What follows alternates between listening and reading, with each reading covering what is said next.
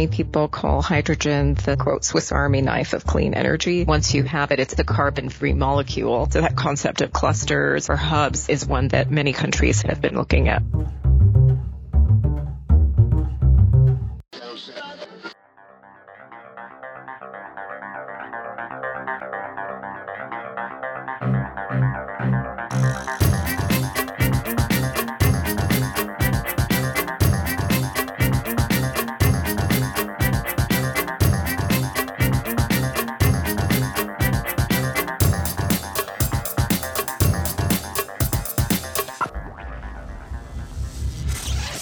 Energy Cast, and I'm Jay Downhauer. Today we're talking about a roadmap to a future with clean hydrogen. Late last year, the Department of Energy released a plan to get us to 50 million metric tons of clean hydrogen, that'd be the carbon free variety, by 2050. They also announced an H2 Hubs program, regional partnerships closely matching clean hydrogen producers with consumers with as little new transportation infrastructure as possible. We're starting to hear a lot more about hydrogen and its versatility. You heard my guest in the cold open. This clean energy Swiss Army knife can be generated from renewable energy, stored at a massive level, and deployed again as electricity, fuel, or a feedstock. The combinations are extensive. My guests in these eventual H2 hub recipients have their work cut out for them. DOE wants to get to 10 million metric tons of clean energy by 2030. We produce exactly 0 million tons today, and the U.S. currently produces 10 million tons of hydrogen the old fashioned way natural gas steam reforming, which produces CO2. Hydrogen also costs a lot compared to fuels like gasoline. In fact, at least one hydrogen fuel vehicle manufacturer on the market will pay you $15,000 in complimentary fuel, since the current gasoline equivalent can be as high as $8 a gallon. But it's initiatives like these that are bringing government, science, and industry together to quickly bring down the costs and plant the seeds of an infrastructure that can stretch coast to coast. And it may all start with these hydrogen hubs.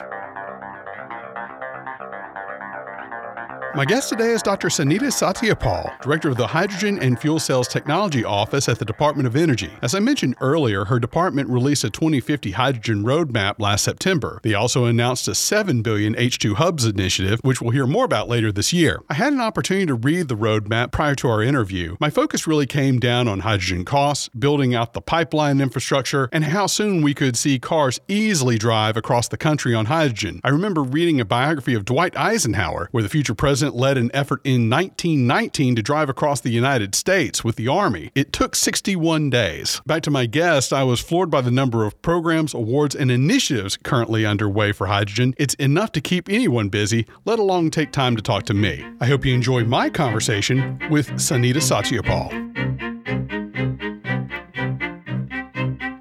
We're here with Dr. Sunita Satyapal, Director of the Hydrogen Fuel Cells Technology Office. And Sunita, in September 2022, you produced a clean hydrogen strategy and roadmap, which would have the United States producing 50 million metric tons of clean hydrogen by 2050. Just for the listeners out there, we produce about 10 million tons today through conventional means, and almost none of it is carbon free at this point. Do you think most of the hydrogen in the future will be used for transportation or power production? Where are we going to use all this clean hydrogen? Well, thank you so much, Jay. And first of all, thanks for the invitation and for doing these important shows. You're right. We announced that we see the potential for 50 million metric tons of clean hydrogen by 2050. And that's consistent with the long-term climate strategy. And we also see 10 million metric tons of clean hydrogen by 2030. And as you mentioned, we already produce roughly 10 million metric tons of hydrogen today. Most of that's from natural gas. It's actually about 10% of the global capacity. And most of that is for refining as well as for ammonia production. What we see is the early uptake will probably be for the existing market. So the refining, especially ammonia production, there's a lot of interest. And then we would see a stage where we would start ramping up for transportation and also energy storage, some other markets as well. So with transportation, especially those hard to decarbonize, like heavy duty long haul trucks, in terms of power production, there's both interest in fuel cells and then also in turbines, of course, that that would be very low NOx producing turbines. But there's also some other markets of sustainable aviation fuels, other industrial markets like steel production. And so we have a number of different scenarios in the roadmap that shows how we start with the existing markets and then different opportunities for scaling up. And then the other key one is energy storage. So especially as we start to see a lot of renewables on the grid, so using hydrogen for long-term energy storage, we see multiple sectors for that market expansion. I knew it wasn't going to be simple simple as two things. a lot of different markets, right? So that leads us to the H2 hubs. And we're starting to hear a little bit more about this. And I think one of the big reasons for this is probably pipelines are an intensive piece of infrastructure. So why not try to cluster these things? So what exactly is an H2 hub and what is the department doing to help foster those? Thanks so much. There's lots of attention on the hubs, the $8 billion announced. I want to mention, by the way, that in addition to my role as director for the hydrogen and fuel cell office, I'm also the DOE hydrogen program coordinator, and we have many offices involved in hydrogen these days at fossil energy, carbon management, nuclear, and then the newest office of clean energy demonstrations, which will be managing the hubs. And my office is also supporting that. But the actual definition of the hubs in the bipartisan infrastructure law is essentially clean hydrogen production producers and the end users or the off takers and the connective infrastructure in close proximity. So the idea is really to ensure that you don't just have the hydrogen supply and it stipulates again the definition of the hubs that you could have fossil with CCS, nuclear, renewables, and then you could have multiple off takers. So it could be transportation, industrial, power production, and so forth. But the key is really to not focus only on the production. So for example, electrolysis, because we have to avoid stranded assets assets and make sure we have those off takers. And then, and of course, if they're in relatively close proximity, then that could help to reduce the investment needed for the pipelines and the infrastructure. And it really helps to develop that cluster. So that concept of clusters or hubs is one that many countries have been looking at. Sunita, how big would you think a hub would be? Are we talking about the greater Philadelphia area? Are these multi-state? How geographically large would you imagine each hub would be? The funding announcement is still open. The deadline is in April, so I won't be able to say too much about it, but I can say that the initial thinking, a minimum of about 15 metric tons of hydrogen per day. I think we'll be able to say a lot more once the hubs are selected. Gotcha. Leave it up to interpretation. Let them describe for you. At this moment, what do you think the biggest challenges facing the hydrogen industry? Is it the cost to produce it? We talked a little bit about the infrastructure. That's why we're trying to do these hubs first. And what's the first step toward moving our infrastructure over to hydrogen? I think you even in the roadmap described a couple of phases, right? Right. Thanks for mentioning that. We had a summit when we launched hydrogen shot to reduce cost. We asked that exact question. We got feedback from roughly 3,000 stakeholders, industry and various stakeholders, government, states. One of the biggest challenges we keep hearing is still the cost, the cost to the end user. And we now have policies in place like the tax credit and so forth that will help reduce the cost of production. We still have the infrastructure. That was the next big challenge is that just isn't sufficient infrastructure infrastructure, whether it's pipelines or even in near term tube trailers or storage for large amounts of hydrogen. We have three geological caverns in the U.S. In fact, one of them is the world's largest in Texas, but we're going to need to store and move a lot of hydrogen or through a carrier. One of the other challenges that stakeholders reported was just public awareness and even understanding about hydrogen and the various technologies. And then the other was basically continuing to improve the performance of the technologies, whether it's the trucks or delivery and storage technologies, compressors, even though we're seeing lots of interest and lots of momentum, we still need continuing cost reductions and performance improvements. And then the other was codes and standards, siting, permitting. Those are all just a few examples of the challenges. I would take it that the long distance pipelines would probably be the last piece in a H2 infrastructure. Am I wrong? Is that pretty much when you know you're done? That's an interesting question because it really depends. It's very application and scale dependent. For example, today, when you look at some of the applications like trucks or heavy duty transport, there are very few stations and they're very low volume. So it doesn't make sense to build the pipeline. Like you said, that would come much later. Most of the way you transport hydrogen is from tube trailers. So either gaseous or liquid. But where, for instance, you have existing assets like the refining or ammonia plants and you may already have some pipeline, then it may make more sense to just extend that pipeline for that infrastructure. In some cases, if the end use requires liquid hydrogen, then you wouldn't use a pipeline. So when it comes to really large scale investments and building out the infrastructure, then I think you're right. You'd have that pipeline as the last piece. But in the early phase, also, again, depending on how you need to connect the production with the end use, we may also need to see some pipelines in the early phases, but not like a complete build out of pipelines. Like a transcontinental pipeline, for instance. That'd be the last piece, I suppose. And getting a little bit more into this pipeline deal, you're already doing work on that. Your office has another program called the HyBlend Initiative, which is interesting to me because it aims to determine how much existing infrastructure can be used for hydrogen, like natural gas pipelines. And for those of us who, who know a little bit about this sort of stuff, we know you can put a blend of H2 and natural gas into almost any natural gas pipeline, but there are very few existing natural gas pipelines that are good for 100% H2. So what do we know so far about our existing infrastructure? Are there a lot of natural gas pipelines that could handle pure H2 at this point? Yeah, that's a good point. There's only about a little over 1600 miles of dedicated hydrogen pipeline just for pure 100% hydrogen. There are a lot of different studies. In fact, we get this question a lot and some small percent of hydrogen is actually present in some of the pipelines, roughly 1% or so, just because it's a byproduct of some of the gasification and processes. And so there have been different studies. For instance, in the U.S., Hawaii Gas has actually been providing blends for quite some time to their customers, 10 to like 12% We had a study that showed about 8% blend was possible. There are various values out there. It depends on the type of material, the type of pipeline, also the operating conditions, pressure, and so forth. And like you said, our HyBlend initiative, which we launched, which includes national labs and industry, in fact, over, I think, 30 partners now evaluating the blending limits under different conditions. And very recently, in fact, SoCal Gas demonstrated blends of 20% at their site in California. And in fact, they built a zero emissions house that is using the 20% blend in their home appliances. So they have an electrolyzer producing hydrogen and blending that level, that concentration. So we'll be continuing to look at evaluating the different percentages along with our fossil energy office, you know, our office and with industry and with the HyBlend initiative. And we also have another initiative called HMAT, Hydrogen Materials Consortium that will look at issues like embrittlements and so forth with the pipelines. Right.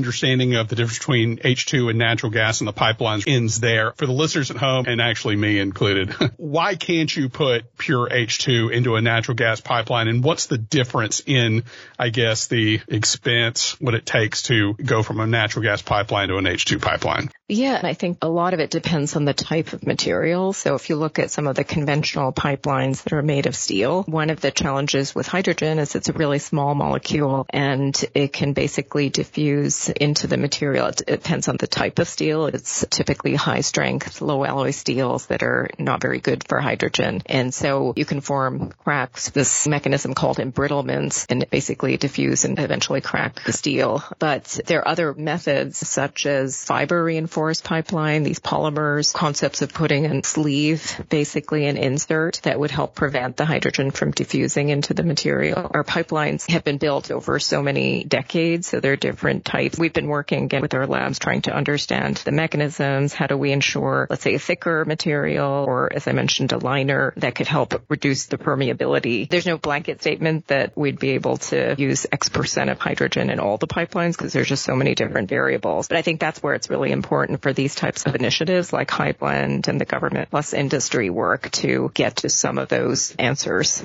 I didn't know I was going to be doing so much pipeline talk in this interview. I apologize. One of the lines that spoke to me in the roadmap, Sunita, was this idea that you don't want to have hydrogen simply perform, quote, electrons to electrons functions. Tell us more about this idea that you can be more efficient with hydrogen if you're not just simply converting it back and forth for electric energy storage. I mean, there's a round trip efficiency issue there, right? Yeah, that's right. And that's where, for example, many people call hydrogen the quote Swiss Army knife of clean energy and the fact that you can store it. Hydrogen is an energy carrier. It's not a primary energy source. So you're right. You still have to make it and there can be some energy loss there. But once you make it, you can store it. But because you're not storing just electrons or electricity, it's not like a battery. Once you store that hydrogen, you can either convert it back to electrons, produce electricity again. So using a fuel cell, which just takes hydrogen, oxygen, or air and produces electricity directly. There's no combustion or, or moving parts. It's very, very efficient. You're not wasting a lot of energy as heat. So you have that electricity back to electricity. But once you store that hydrogen, you can also use it as a fuel or as a feedstock. It has multiple end uses. And so when people talk about versatility or kind of the Swiss Army knife, because once you have it, it's a carbon free molecule. You can use it for ammonia production or making other fuels like methanol or sustainable aviation fuel You can use it to manufacture steel. You can use it in trucks or vehicles directly. That's what we mean by it's not just electrons to electrons. It gives you that greater optionality. And many countries call it sector coupling because it's not really looking at just one sector like power generation or transportation. You can mix and match those applications. I'm really proving here that I read the roadmap. Uh, so one yes. of the other things, I did my homework on this one. You have a chart also in the roadmap. You get into the cost of hydrogen right now, the cost specifically of electrolysis, which is usually where we can do green hydrogen. You can basically just use renewable energy and make as much hydrogen as you want as long as you have water. The current cost of electrolysis, according to the chart, was about five to seven dollars a kilogram. And a lot of possibilities begin to happen once those costs get below three dollars or kind of in that two to three dollar range. How do you think we'll reach hydrogen at that price.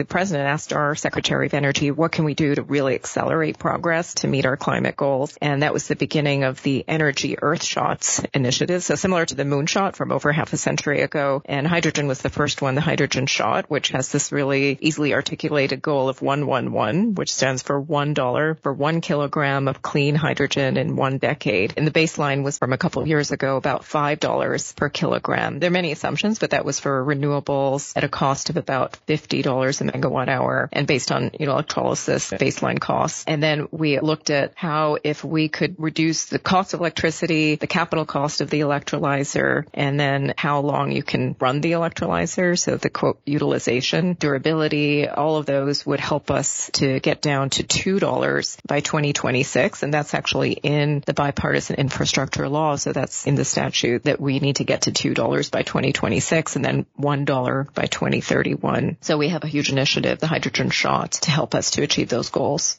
And does it have to be an electrolyzer? Have you seen other technologies that are being proposed that are not electrolyzer technology? Yes, it's really all hands on deck. So any possible pathways, even fossil with CCS, but it has to be clean hydrogen, so low emissions, and it has to be within a decade getting to that $1 at scale, assuming we can get to scale. In fact, we had a hydrogen shot incubator prize. I'm not sure if you saw that. We awarded nine small companies and the idea was any innovative technology and we have a voucher program. So we have kind of the first phase and then we'll be evaluating them. And then we have, you know, additional funding we have coming up. So it could be pyrolysis, nuclear, any approach. Electrolysis is one of the major ones that industry is interested in, but it's really open at this point. I always think is important. Don't make the guideline technology specific. Just you want to arrive at a certain result, right? right? I was a lobbyist for the carbon capture industry in Texas. We wrote a bill and other interests were trying to write specifically toward a technology and we were able to redline that one. That was a nice little thing we accomplished there. I've been telling folks I believe that one of the ways to make hydrogen pencil is to run the electrolyzers on renewable energy, especially that, that renewable energy that's being curtailed. We're seeing massive curtailments in California where a lot of the solar power, for instance, is being dumped. What do you think about that? Would that be a good solution for a lot of curtailment in renewable energy?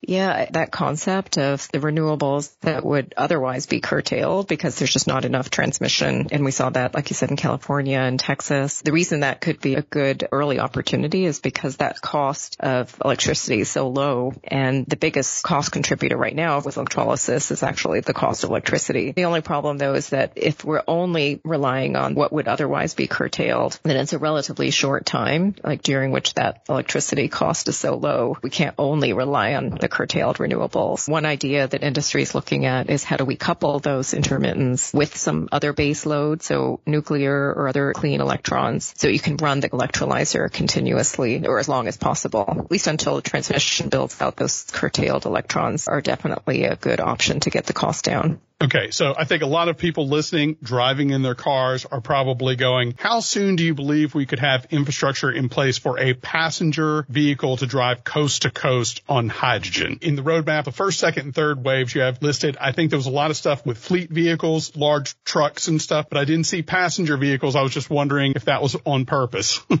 So where we see most interest in terms of hydrogen for transportation is heavy duty applications. So especially those long haul class 8 trucks where they require long driving range, high payloads, fast fueling. And so that is really the focus area, those hard to decarbonize sectors instead of the hydrogen for light duty vehicle market. California already has roughly 50 stations, about 15,000 vehicles, commercial vehicles, passenger light duty vehicles that are commercially available. And so I think it really depends on the regions as opposed to, you know, a nationwide infrastructure network. And I think that the main message is as we see some of these other markets develop and that allows lower cost infrastructure like trucks. So I think there'll be multiple early markets that can eventually help with the light duty vehicle markets. Oh, and one last thing I should mention is we have a joint office of transportation now with DOE and DOT that will also have funding related to infrastructure. So there could be eventual stations that could be multimodal stations like BEVs, fuel cells. You know, we have some interest in fuel cells for charging EVs. So I think we'll see a lot of synergy there. Would those be built by the private sector? Yeah. So we provide funding for companies with cost share from the private sector for our projects, including those types of projects.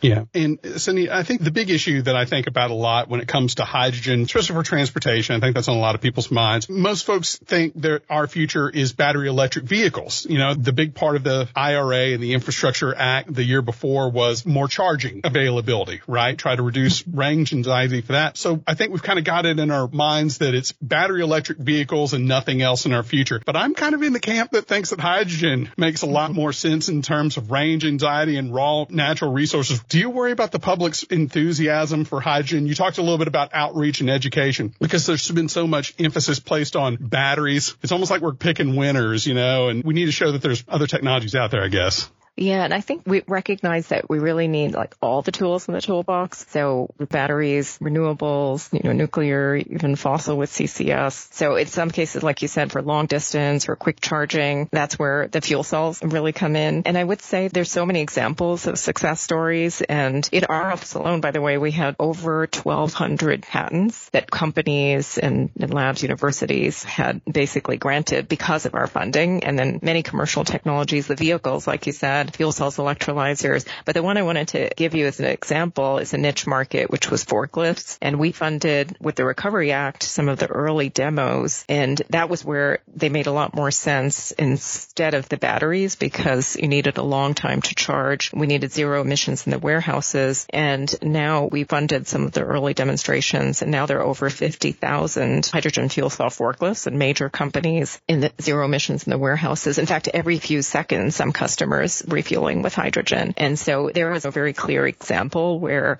uh, hydrogen fuel cell case made sense. And so like you said, I think there'll be certain examples where there's more of a market driver. And so we don't pick the winners, like you said, but it is true that there's just a lot fewer stations and there's a lot of investment in the charging stations. So I think we'll see again all the tools in the toolbox, but these examples of niche markets, there's so much interest in hydrogen now and clean hydrogen. In fact, over 30 countries have national strategies strategies, we see the, the need for that carbon free molecule, not just the electricity and especially for industrial applications, energy storage. So I think we'll see the interest continuing to grow, especially as we start to see the costs come down, see the hubs and other ways to incentivize that commercial liftoff. And then finally the tax credit. So in addition to the batteries and so forth, the hydrogen production tax credit is really significant. As you may know, there's $3 per kilogram being provided for the cleanest, lowest carbon intensity hydrogen. So that will also have a huge impact in catalyzing the growth of hydrogen.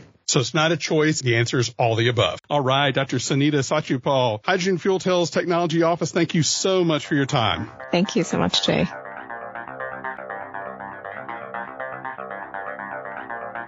That was Dr. Sunita Satyapal, Director of the Hydrogen and Fuel Cells Technology Office at the Department of Energy. Sunita mentioned a program to deploy hydrogen powered forklifts. One of the beneficiaries of that effort was Plug Power, my guest from episode 66. I want to thank Sunita for her time as well as John Horst at the Department of Energy for setting this up. You can find plenty of pictures for this episode on energy-cast.com as well as on Instagram at Host Energy and Twitter at Host Energy Cast. All guests are sent the raw and completed audio the week of release. So far, no complaints. Be sure to leave us a positive review on iTunes. That gets the word out. Music was produced by Sean Stroop at Stroop Loops. That wraps up episode 162. Be sure to join us next week when I share my panel at this year's PowerGen conference on the best business model for energy storage. Until then, I'm Jay Downhauer. We'll see you next time.